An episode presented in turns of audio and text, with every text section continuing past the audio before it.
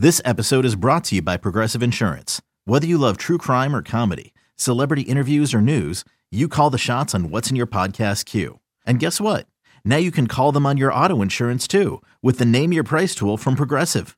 It works just the way it sounds. You tell Progressive how much you want to pay for car insurance, and they'll show you coverage options that fit your budget. Get your quote today at progressive.com to join the over 28 million drivers who trust Progressive. Progressive Casualty Insurance Company and Affiliates. Price and coverage match limited by state law. When you need mealtime inspiration, it's worth shopping Kroger, where you'll find over 30,000 mouthwatering choices that excite your inner foodie. And no matter what tasty choice you make, you'll enjoy our everyday low prices, plus extra ways to save, like digital coupons worth over $600 each week. You can also save up to $1 off per gallon at the pump with fuel points. More savings and more inspiring flavors make shopping Kroger worth it every time. Kroger, fresh for everyone. Fuel restrictions apply. The, the, the, winds of change are blowing through Raider Nation, and Silver and Black Today keeps you up to date with the latest news and views about your Las Vegas Raiders. Touchdown, Las Vegas! With insight, opinions, and interviews, we're on the cutting edge of what's happening now. Now, now, with the latest on your Raiders and the NFL. Your host, Scott Gulbransen and Moe Moton. Welcome back. It is time for another edition of Silver and Black today, an Audacy original podcast. Also heard on the bet in Las Vegas. So, for those of you listening over the radio in the City of Lights, in Sin City, in Las Vegas, Nevada, in the county of Clark, welcome back, as well as our YouTube viewers uh, who are always there. Make sure you subscribe to the shows wherever you're listening to us. Put on the auto downloads for your audio. And also, do us a favor, make sure you give us a positive five star review up on Apple iTunes. Yes, that would be great. We appreciate it. Scott Branson, your host, along with my co host. He is the national NFL writer at Bleacher Report. His name is Moe Moton, M O E M O T O N on Twitter. I am at LV Gully. The show, SNB Today. All right, Mo, back into it. We got the schedule release later today. You can check in with Mo on uh, late Thursday afternoon, early evening East Coast on Bleacher Report on the Bleacher Report uh, live app. Mo will be there doing his live session to react to the schedule. We did find out on Wednesday, Mo, the Raiders will not be saying cheerio. They will not be heading over to Tottenham Spur Stadium to play Buffalo as we thought they might. So they escape the the international game uh, but their schedule's coming out. This is always interesting because we know the teams they're playing, but as we talked about on Tuesday's show, now we'll find out what time of the year they play in cold weather cities uh, and sort of how the the games line up, so you can start to see patterns and at least take a look at it and say, "Hey, is this something uh, the Raiders can get through? Do they have a gauntlet like they had last year?" Right. They also the other thing that a lot of fans were excited about was the fact that the Raiders don't have to travel all over the world as they play through the 2023 season. I believe they're 13th in miles traveled for the season. So in recent years, the Raiders have been, I believe, top five, top three yep. in in traveling miles, going cross country to the East Coast, going going you know other across the pond, whatever the case may be. This time they're in the middle of the pack, which is which is I guess a fair average for them considering what they've gone through and had to be road warriors in past years. So that's something to be positive about. But again, we'll, we'll see wh- where the cold weather games fall. And I know that that doesn't really have a narrative as much with Derek Carr now in New Orleans with Jimmy right. Garoppolo. He played in San Francisco, but still, you got a team that's playing indoors on the West Coast in 130 degree weather in August.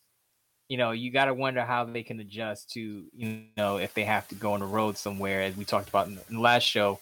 Some of these AFC East teams they may have to play yep. in the cold. Buffalo. Oh yeah. You know, is it is that going to be a snowstorm game? We'll find out. Yes, we do know some of the teams also playing, for example, on Black Friday, on New Year's Eve. New Year's Eve is the Bengals and Chiefs, which is a great, I think, end of the season kind of game. Uh, and you talked about the email we all got today, and I forgot who it was from, bookies.com. They always send us stuff uh, about the travel. So the Raiders, 14th, 22,000 miles the Seattle Seahawks were are going to be the most traveled team, as you mentioned, 31,600 miles in the division for the Raiders. The Chiefs and the Chargers both with more um, uh, travel miles, including the Chargers at number five with 26,000 miles, 30 time zone changes uh, throughout the course of the year. The least traveled team, the Cincinnati Bengals, with only 11,942 miles. Really, I mean that's that's half the the amount of traveling that the Raiders have to do.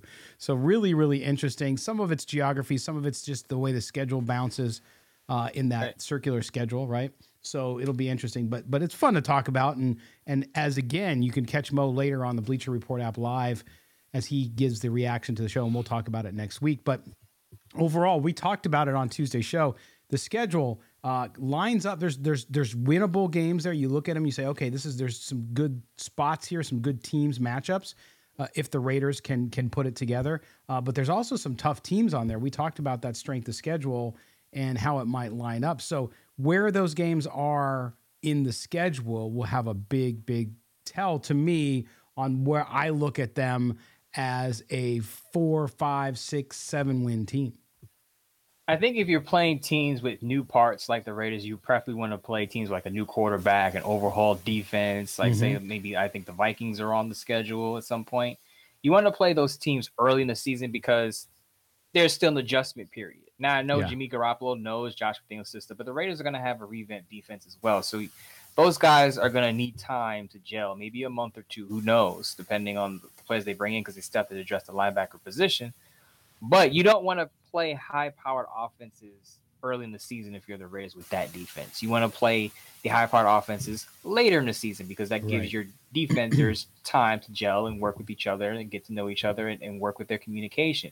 Week one to week four, it could be very choppy. So if you got the Chiefs in the first month of the season when they don't lose a lot of games, that could be a problem. If you got the, the Detroit Lions, whose offense was humming last year, fifth fifth highest scoring offense in 2022, that could be a problem. So we'll, we'll see. Again, it matters when you play these teams because of the changes made across the roster from the Raiders and their opponents. It does. Uh, what I want to go into now, Mo, is I've seen a lot of and gotten a lot of messages over the last couple weeks. As I said in the last show, I think Raider Nation overall feeling much more positive about the draft. We talked about some of those players. We talked about some of the needs. I know we're going to talk. You had a great piece up on Sportsnaut about three free agents. Was it three free agents that the Raiders uh, could mm-hmm. sign to help them out? So we'll go over that in the second segment. But right now, I want to talk about Josh Jacobs. You know, fans love their players, and that's cool, and and you love that. And Josh Jacobs, what an easy guy to love. I mean, not only the performance he had last year, but he's a good dude. You know, when somebody's a good dude like that, does a lot of charity work, uh, a really likable guy, you want to see him do well. And so a lot of folks are are back on the hey, Josh Jacobs needs an extension. Josh Jacobs needs an extension. Um, I tweeted out the other day about look, it would not be a good business decision to do that right now. If you look at it, in fact, you look at it, and I texted you this earlier uh, this morning about the Raiders. The Raiders are number four in running back room spending in the league. Number four at a position that is devalued in the NFL as we talked about it. And, and that has a lot to do with the, the cap number from the tag that they put on Josh Jacobs. And if you look at what's been happening with Dalvin Cook around the league, Saquon Barkley there in New York, where you're at, uh, running backs are not getting that kind of money. I'm I'm trying to look at this from a business perspective. So so with all due respect to fans, I'm not looking at it through that lens. But Mo, I think you look at the Raiders already at number four on the running back room. They don't want to be number one, which is the Cowboys, because they've overspent so significantly there.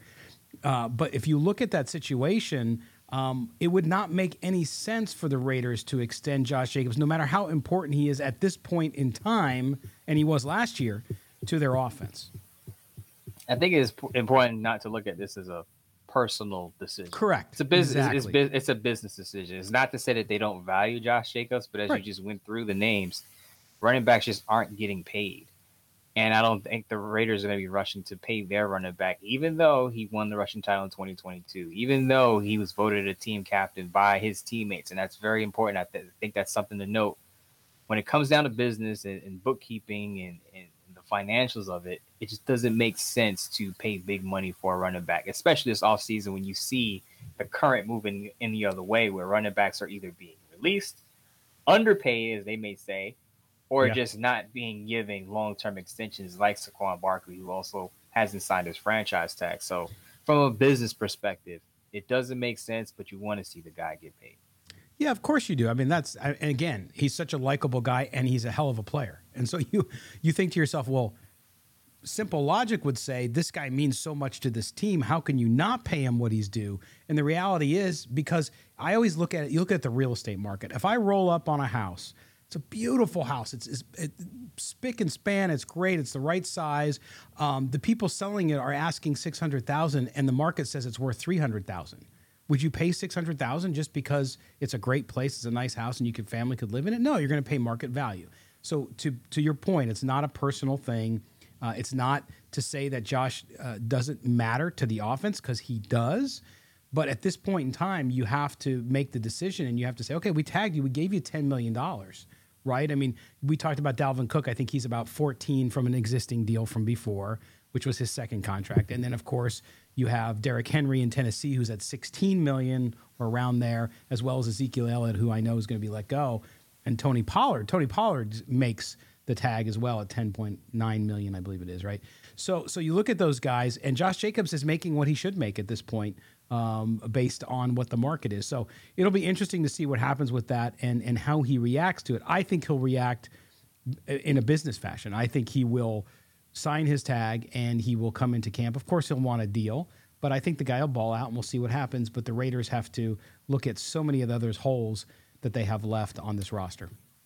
I have one caveat. I, I do think that he's going to take a long look at the Raiders roster. And if I've said this before, if he thinks the Raiders are a four or five win team, I think he'll push harder to get that new deal. Not that he'll make a big stink about it, but mm-hmm. you saw a pattern of guys holding in last year in the offseason, basically coming, showing up to training camp, but not participating in all the drills or not participating in all the activities there. So there's a possibility that could happen if he feels like he's going to be you know, a running back who's going to be on a losing team. You don't want to be paid on a one year guaranteed deal knowing that your team probably is going to make the playoffs without that long term security. That's what he's pushing for is that long term security. So it'll be interesting to see if the Raiders meet with him on a middle ground on that front.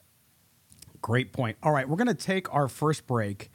When we come back, you know, Mo, we got I got so many contacts from people who love the last shows. We started talking about free agents that were maybe still available that the Raiders could bring in because they have a hole at linebacker. They still have holes all over the place.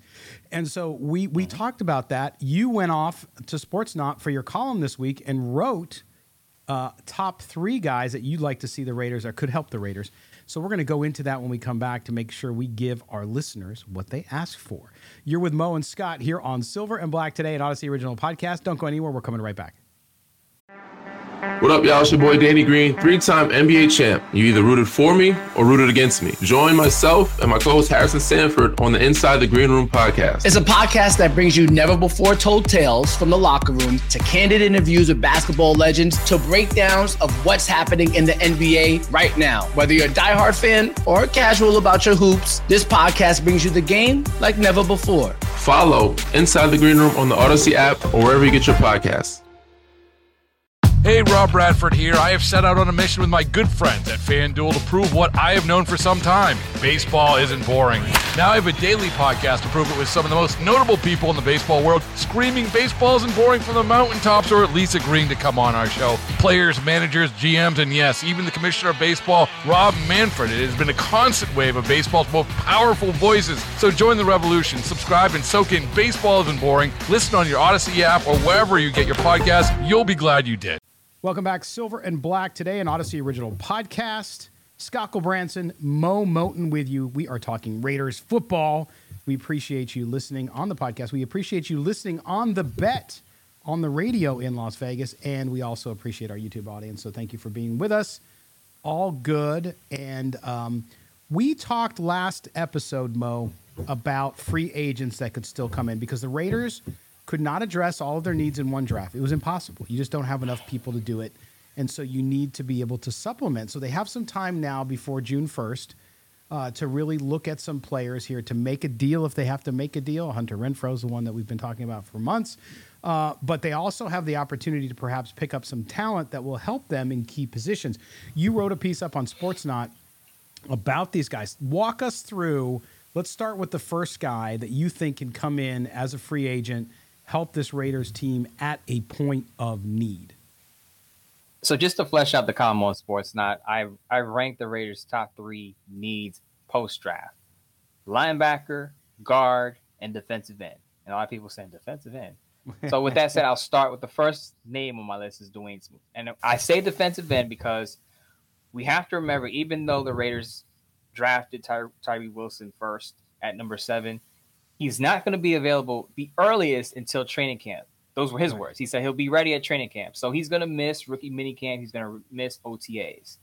And as I said, that's the earliest. Who knows how you know how far along he will be in his recovery once training camp rolls around. We'll see. Because I did say, you know, there was some whispers that he may need a second surgery. I'm not saying he will need a second surgery, but teams were afraid to draft him high, possibly because of that possibility that he may have to undergo another procedure. But I'll say this Dawuane Smoot is my first guy on the list because I think he can be a third edge rusher on that defensive line behind Chandler Jones and Maxx Crosby while Tyree Wilson recovers from his foot injury. Uh, Dawuane Smoot had at least five sacks and at least five tackles for loss in each of the last four seasons with the Jacksonville Jaguars.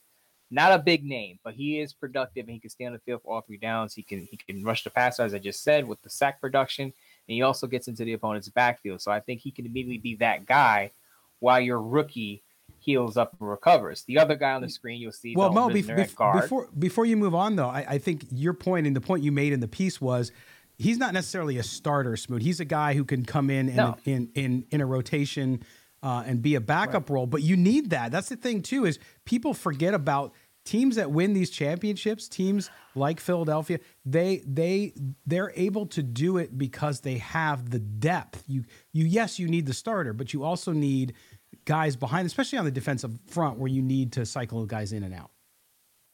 The main point I wanted to make too is that let's not expect Tyree Wilson to, to come firing out of the box because yeah. remember he's not he's not going to be active until training camp the earliest. So you're going to need someone to be that third edge rusher in the meantime. Mm-hmm. No doubt. All right, so now we go to your next free agent that could address a need, and that of course is on the offensive line. And I think it's surprising to me that Dalton Risner is still available because I thought he was a solid guard with the Denver Broncos. And the Raiders have obviously a need at guard. They didn't draft an offensive lineman at all with their with their picks. Uh, I know they they had a high grade on Anton Harrison, but he was a tackle. So there was no talk of maybe upgrading on the interior. I know they have Dylan Parham there, it's the third rounder from last year. I know they resigned Netane Muti. I know they um they have Alex Bars, who they also resigned, but Alex Bars gave up the second most pressures on the Raiders last year at 38. Mm. They they needed to upgrade that position. I think Dalton Risner could be that guy. Muti only has four career starts in three seasons with the Denver Broncos. The Raiders should get go out and get another former Denver Bronco in Dalton Risner because I again I believe he's an upgrade over the two guys that they have alongside Dylan Parham. He can show that that area of the of the line. And my theory is you plug in Dalton Risner at left guard and you move Dylan Parham over to right guard. Dylan Parham had a couple of spot starts at right guard last year, played well the position. He spent his entire last year at Memphis at right guard. So this isn't a player moving to a position he's not familiar with. He's played this role before, and I think he can actually be a better right guard than a left guard. So it, it fits for me because Dalton Risner has 62 starts all at left guard. All at left. So you yeah. have Dalton Risner, you have Andre James at center, and Dylan Parham at right guard. Yeah, that would work out nicely. Now, the other issue uh, is linebacker, but we've talked about this. In fact, late breaking really? news is our producer, mm-hmm. David Stepanian, is going to walk on and play linebacker for the Raiders because they have nobody there. So he figures, why not? Uh, but but you have a name, a one that I like actually. It's a name people know, uh, and it might not you know bring a level of excitement where they go out and buy a jersey if this guy signed. Uh, but this would be a nice pickup. Tell them about your linebacker selection not a lot of talk about Kwon Alexander as an option for the Reds at linebacker, and I think he needs to be talked about a lot more. He was right in my backyard playing for the Jets last year, and Jets fans, let me tell you, they loved him because he stepped up, he brought some fire, he brought some energy to that linebacker core. Hasn't allowed a touchdown in two years. Now I know he had some injury issues early in his career. He played every game last year for the Jets, started in 12 games.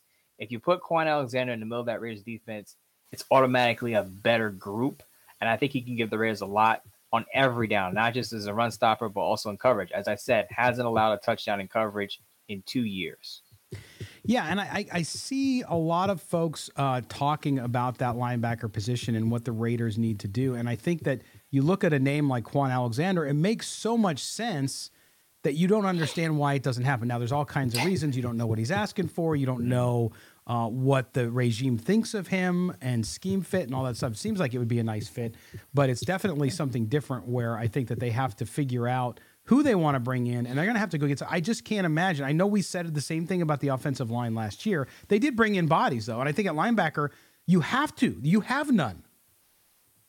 Right. Shout out to the unfiltered truth. I was on with Phil Robinson and Phil Jones, and I said there's no way the Raiders roll into Week One with Robert Spillane and Divine Deablo as their top two linebackers. In that same column where I made the case that the Raiders should sign Kwon Alexander, I threw out some stats for Divine Deablo, Luke Masterson, and even uh, Robert Spillane. All three of those guys allowed a pass rating of above 102 in coverage. Yes. For for the for the people out there who don't know about passer rating allowed in coverage, it's out of 158.3. So anything over 100 is pretty yeah. bad. And you so the Raiders your, need a linebacker. Have, in fact, you have in your piece because somebody I saw tweeted at you this week about, "Well, you down on Deablo? Yeah, 123.6 passer rating. Like right, I, and I think I think I think a lot of fans don't see that part of it because they're not digging deep. Some of them are not right. digging deep into the numbers. You have to dig to find some of these numbers, obviously. Yeah.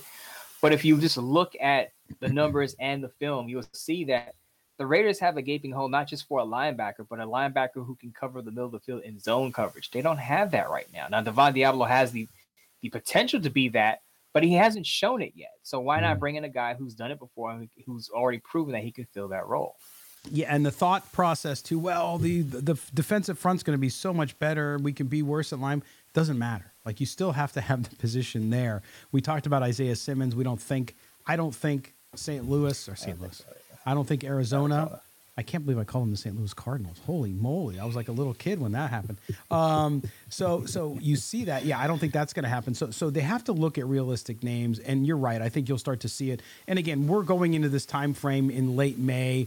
We're going to have mini camp this weekend, obviously with the rookies out in Henderson, uh, and then we have OTAs uh, coming up as well, and that's kind of it. So, so there's time for them to do it. They don't really need to do anything uh, before June one. They could, uh, but certainly I think they're going to address it before they get. They got to get some bodies in before they get to camp. Uh, anybody else? Well, I know you had the three in there too, but we talked about a couple other guys on the defensive front in the middle as well. Even though they drafted there, uh, anybody else to keep an eye on that seems to be a really good fit with the Raiders? As far as a system fit, yeah. former Patriots that may come along, I mentioned him in the piece, Kyle Van Noy. Not much of a cover guy at this stage in his career, but he does everything else pretty well. Uh, obviously, he he's a plug and play type of player. He was productive with the Chargers. Again, you probably have to take him off the field in second on third down on passing downs, which is not what you really want. But if you're talking right. about specifically uh, culture system fit per se, I could see them bringing in Calvin. know he's also a Reno, Nevada native, so there's that added nugget to it. That is true. Uh, he went to the wrong university in Nevada as well, so there you go. No, just kidding. um, so yeah, so that that that ties it up. Make sure you check out most piece up on sportsnaut.com. Go visit it there as well and spread it. Let let give it to people. Make sure you share it as much as you can. All right, we're up against our second break. When we come back, we're going to close out the show. We're going to take some of your mail, which we do on this edition of the show every week.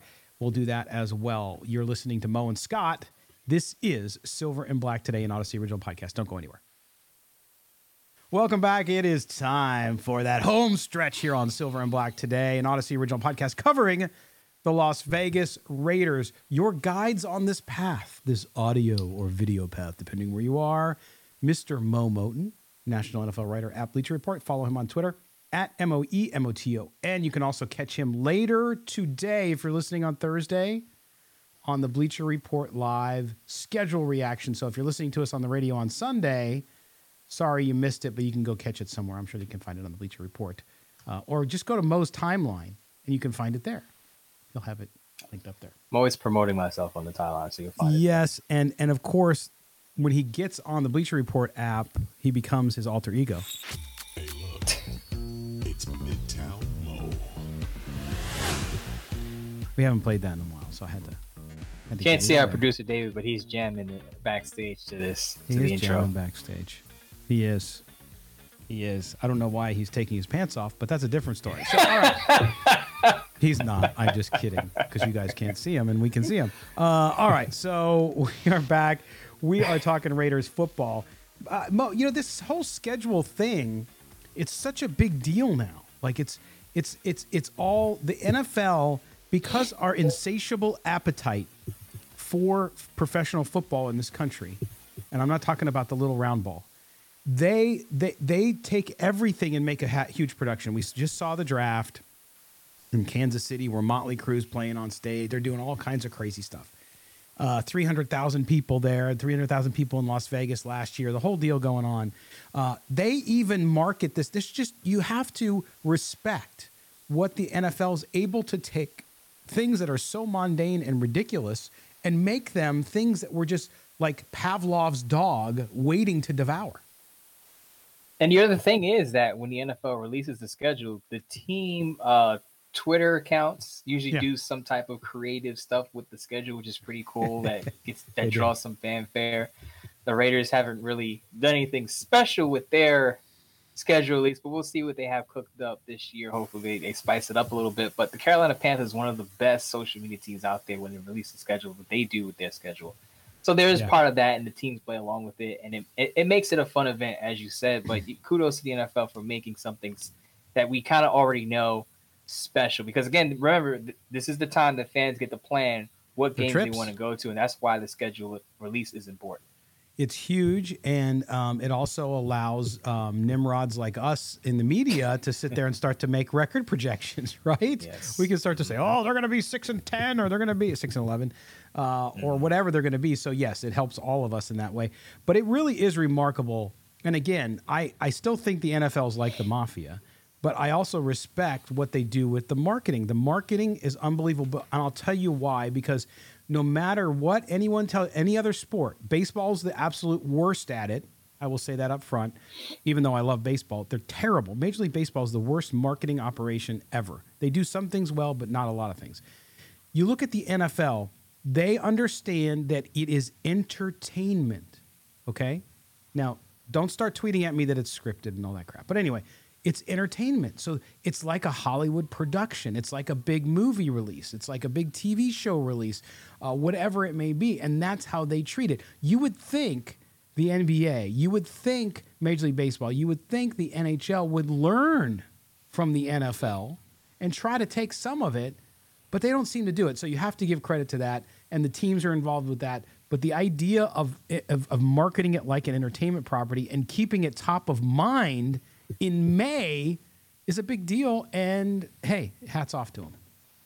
And they purposely leak some of the games out just so that people get it's kind of whets your appetite for the Sure. for the main course, right? So we already know who's playing in London, who's going to Germany, you know, some of the marquee matchups. It gets people ready for the big event. I am disappointed that the Raiders. I know fans were happy that they're not going to London. I wanted to go to London because I wanted I wanted to take Mo to London, and and just wheel him around there and have some fun. We were to have you know we'd be able to get there and do our show again like we did a couple years ago. Uh, because Tell the truth, Scott, you were trying to get me hitched in London, right? Make Oh, this like yeah. a hangover type of Get movie sequel. See, here's the here's the the we did a, a special commemoration poster when we were there last time, right? When they played the Bears.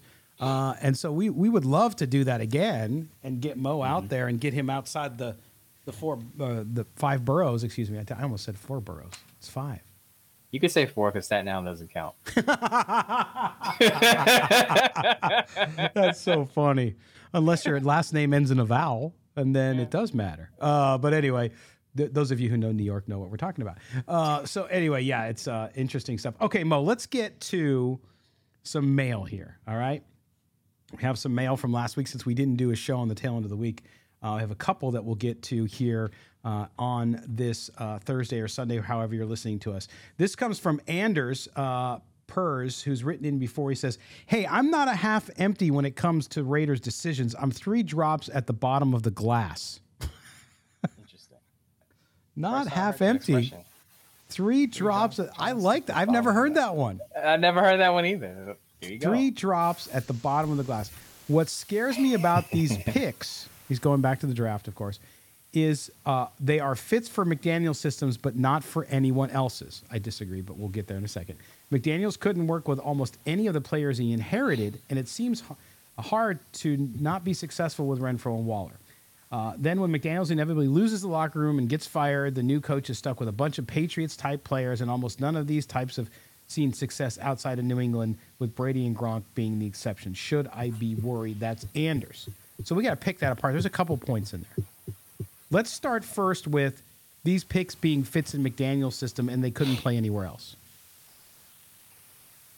I don't agree. I, with that. I would, I, w- I would disagree. I would slightly push back on that. I, I think Michael Mayer. I think a bunch of teams would take Michael Mayer and he'd be Yeah. productive in their system. I think a lot of teams would love Tyree Wilson's versatility. I think teams would even take Byron Young, just probably would take him at later rounds because I think he does have some pass rushing upside. Chris Smith, Jakorian Bennett, I think those guys can play on uh, on different teams and be fine. But I, what I will say is that to the emailer, his his uh I should say his worry, his concern is a lot of Raider fans concerned in that Yeah. you bring in all these guys who are specifically fits for McDaniels, and McDaniels hasn't proven much yet. What if he's out the door and then we're we're doing this whole cycle again of having to rebuild a roster that was specifically built for McDaniels and the Patriot Right. way? Well, I think I think um, outside of a major disaster, and I mean a major disaster being like two or three win season, right? 'Cause to me, that would be even with this roster would be unthinkable. But maybe you never know.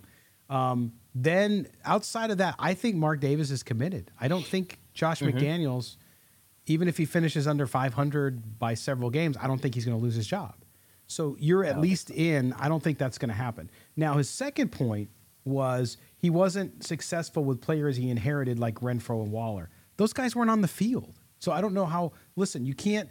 I understand what he's getting at there. And to your point, and I, I agree with him, he had a good offense last year, even with those guys out and they struggled, right? Play calling was inconsistent, especially early in the season. We criticized them heavily on this show for that. So I get that point, and I don't disagree, but I just think the, the examples are wrong because both those guys uh, were injured, uh, and and both likely will be gone uh, by the time June first rolls around. One is, one maybe. Um, then when he says he loses the locker room, you're stuck with these players. That's a great point, and there have been players that have been. He uses Gronk and Brady as the only two New England players that went away from them and were successful. That's not true. I'm not saying that they were all pros, major star, top 10 guys, but lots of guys went through the New England system, went to other places, and succeeded. Shaq Mason just got an extension, the guard Yeah. from the Patriots. Yeah. Just went elsewhere. He got an extension. Uh, got let go by the Tampa Buccaneers. I believe he's with Houston Texans now. They just Yeah, gave him a three-year extension. So there, there are some examples of players who've gone elsewhere and been successful, and that's why I push back on that point. But to the email's point, I will say that he mentioned Waller and, Renfrow. Yeah. And I think he's I think he has a good point there because let's remember the Raiders gave Waller and Renfrow extensions. They did. After they gave him an extension, they they but didn't they didn't play. Waller. They were hurt. right, but they did they did trade Waller. So it's not Yes. even if even though they didn't play, they decided that it was time to move on from and it wasn't going to work, regardless whether he was on the field or not. And as we see the Raiders construct their roster, they're pushing Renfrow out of the door. They signed Jakobi Meyers, who plays in the slot. They signed DeAndre Carter, who plays in the slot. They drafted Tre Tucker, who plays in the slot. It's clear to see the writing on the wall for Hunter Renfrow, and they're going to move on from him. So, my question would be, what happened within a year that you gave these guys an extension, and now you're pushing them out the door? I think that's the point the emailer was trying to make, and I agree with that point. Yeah, and that's that's that's a tough one to to to disagree with. I, I we talked about it uh, tail end of last year a lot, didn't we? And I and so so I don't disagree with him there at all. And we'll have to see how it all nets out. I again, I agree with Raider Nation's skepticism with the coach until he proves everybody wrong. Yeah, I'm I am too. you have to be. How could you not be after what you saw last Yeah. year? Right? There's there's just no way. I mean, especially with the offensive team. You understand the defense they had no talent. But on offense they did and they still screwed the mm-hmm. pooch. So to me, I get it and I'm there with them. I'm I'm holding hands, singing kumbaya, saying, "Yeah, I agree." and we go from there. All right. Anders, thank you so much for your email. Mm-hmm. We move on to our next email. That is from Dennis in Las Vegas. He says, Hey guys, realistically, no BS. He spelled it out, but I'm just I'm shortening it for the family audience. Um, no BS. How many games does Jimmy Garoppolo play for the Raiders in 2023. Thanks. Love listening to the show. Dennis in Las Vegas. I'm going to say he's going to play 12.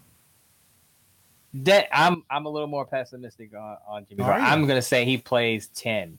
I'm just Ah. I've been because I've been on I've been talking about this for months, and this is the very reason why I didn't want the Raiders to sign Jimmy Garoppolo, but the contract fits with his injury history. But I will say, based on what I've seen with the San Francisco 49ers and his availability, mm-hmm. I think I think 10 games you have to feel good about that. Simply because Jimmy Garoppolo isn't the most mobile quarterback. Can he move? Yeah. But if the offensive line isn't protecting him and he gets hit, hold your breath because he may not get off the field. and I and I just feel like 10 games, if you get 10 games out of Jimmy G, it's a positive thing. I think it's the reason why the Raiders moved up and drafted Aidan O'Connell. I would have picked a different quarterback, a more mobile quarterback, but the Raiders understand how important the backup quarterback position is because of Jimmy Garoppolo's injury history. So I'll say 10 games. Wow. That's just, I mean, I know there's 17 games, so it's not exactly half, but that's just over half. That, that 18 would, missed games in the last three seasons, Scott. yeah, that would mean that this this team, I, I just believe, I mean, Brian Hoyer or not, or Aidan O'Connell or not, th- that to me, if that happens, this team would struggle to win six games. I mean, I, I haven't seen the schedule yet, but that's you know what I'm saying. It, it would struggle to win six. I would be more in the four to five range if that happens, just based on the schedule. But maybe I'm wrong. We'll see. Now I want to say I, I hope Jimmy G plays every game. I'm not Yeah. I'm not hoping Oh, no. for an injury here, but if you're asking like if You I gotta go with your data. games he's gonna play, I would say ten simply simply because of the he, he just seems like he's nicked up every year. I, I know that he went to the Super Bowl that year with the San Francisco 49ers losing to the Chiefs. I get it. But in those other years, it's just if he's if he's not missing a full game, he's on the sideline. He has a knee, he has an ankle, he tore his ACL recent, in recent years Yeah. there's just for a, a quarterback who do, who's not overly athletic, not Hmm. a, not an uber athlete. It's worrisome that he has that injury history. You know what it is? They're dating injuries. You mean to say he, you know, he's doing too much of uh He's- not he swiping on Twitter? He's but he's a, he's a good looking guy. He's getting around. You know, he's probably needs to save it for game day. lock him up for the season. Oh, say, yeah. look, Jimmy, you do all Oh, your yeah. dating prospect things in the off season lock into the playbook from September to January. Too much. All right. So, uh, Dennis in Las Vegas, thank you again for your email. Moe, before we get out of here uh, on this show, this edition of Silver and Black today, um, we talked last about Henry Ruggs was uh, rumored to be getting ready to do a plea deal in his vehicular manslaughter uh, case. Uh, on Wednesday, he did go in. He pleaded guilty to the one count of DUI resulting in a death and one count of misdemeanor vehicular manslaughter. He will get between, he will spend time in prison. So I know we talked about justice and all that stuff for Tina Tintor's family um, and 23 year old woman who lost her life because of his negligence. Uh, he's going to spend at least three years in jail, at the very minimum, up to 10. Um, my guess is based on what's happened, unless the judge wants to make uh, some example out of him, my guess is he's going to probably get between three and five and probably be out within three. But certainly, um, it's it's finalized now, and they just have to do uh, the gavel swing and the actual sentence, and then Henry Ruggs III will become a prisoner in the state of Nevada penitentiary system. You say three to five, and if you say that to people out in the Twitterverse, they'll say that's not enough. Oh, I know. The man took someone's life. Mhm. whether it was you know whether the intent was there or not and it wasn't he you know he made a, a grave mistake but they would say they would say the penalty for taking someone's life should be more than three to five years Yes. But what's interesting about that is the reason why it's three to ten, and and and this is where you don't see it in the headline, but the plea agreement. Now, remember, um, Henry Ruggs has a great attorney, uh, David Chesnoff. He's a criminal attorney, well known in Las Vegas, the best there is in Las Vegas. He's a he's the people he's represented re- reads like a Hollywood who's who's list, right? Um, that plea agreement is because the DA and the police department in Las Vegas, there is some question about his blood test and the veracity of it. So, because of that, the district attorney Steve Wolfson said, "Hey, listen." He said, "quote I recognize this outcome is not sufficient to punish Ruggs for the loss the Tintor family has suffered, But there was a legitimate concern that a court would have suppressed the result of the blood draw. He would have lost the felony DUI charge. We couldn't take that chance. The resolution sends Ruggs to prison for up to 10 years on a felony DUI conviction and brings closure to the Tintor family.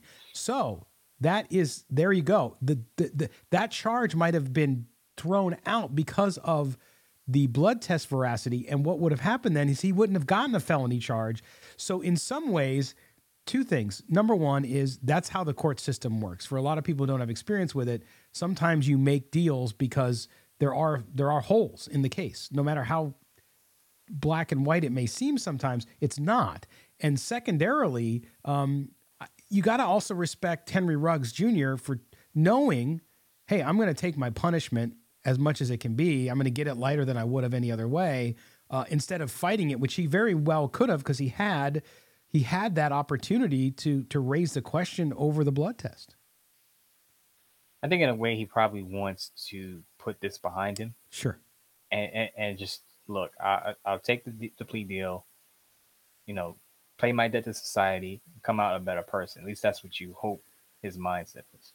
Yeah, he's got a lot of work to do there. Right after he serves his sentence, he's got to get out and do something with his life that uh, honors Tina Tintor's memory and and and does the most he can to to rebuild himself and to rebuild uh, her family and all of that. So so we'll see how that all works out. But at least it's a done deal now, and he can get on with doing it. And and you're right, justice is tough sometimes, man. It's not always. Uh, you know, uh, uh, uh one for one when it comes to the, the crime you committed and what happened and the punishment you get. Uh, but that sometimes is the deal. And um, clearly, the the Clark County District Attorney saying that uh, kind of at least laid it out for people so they can understand. Yeah, and, and you mentioned it. You also have to understand this is a, a now former football player. Who knows what he does after he's out?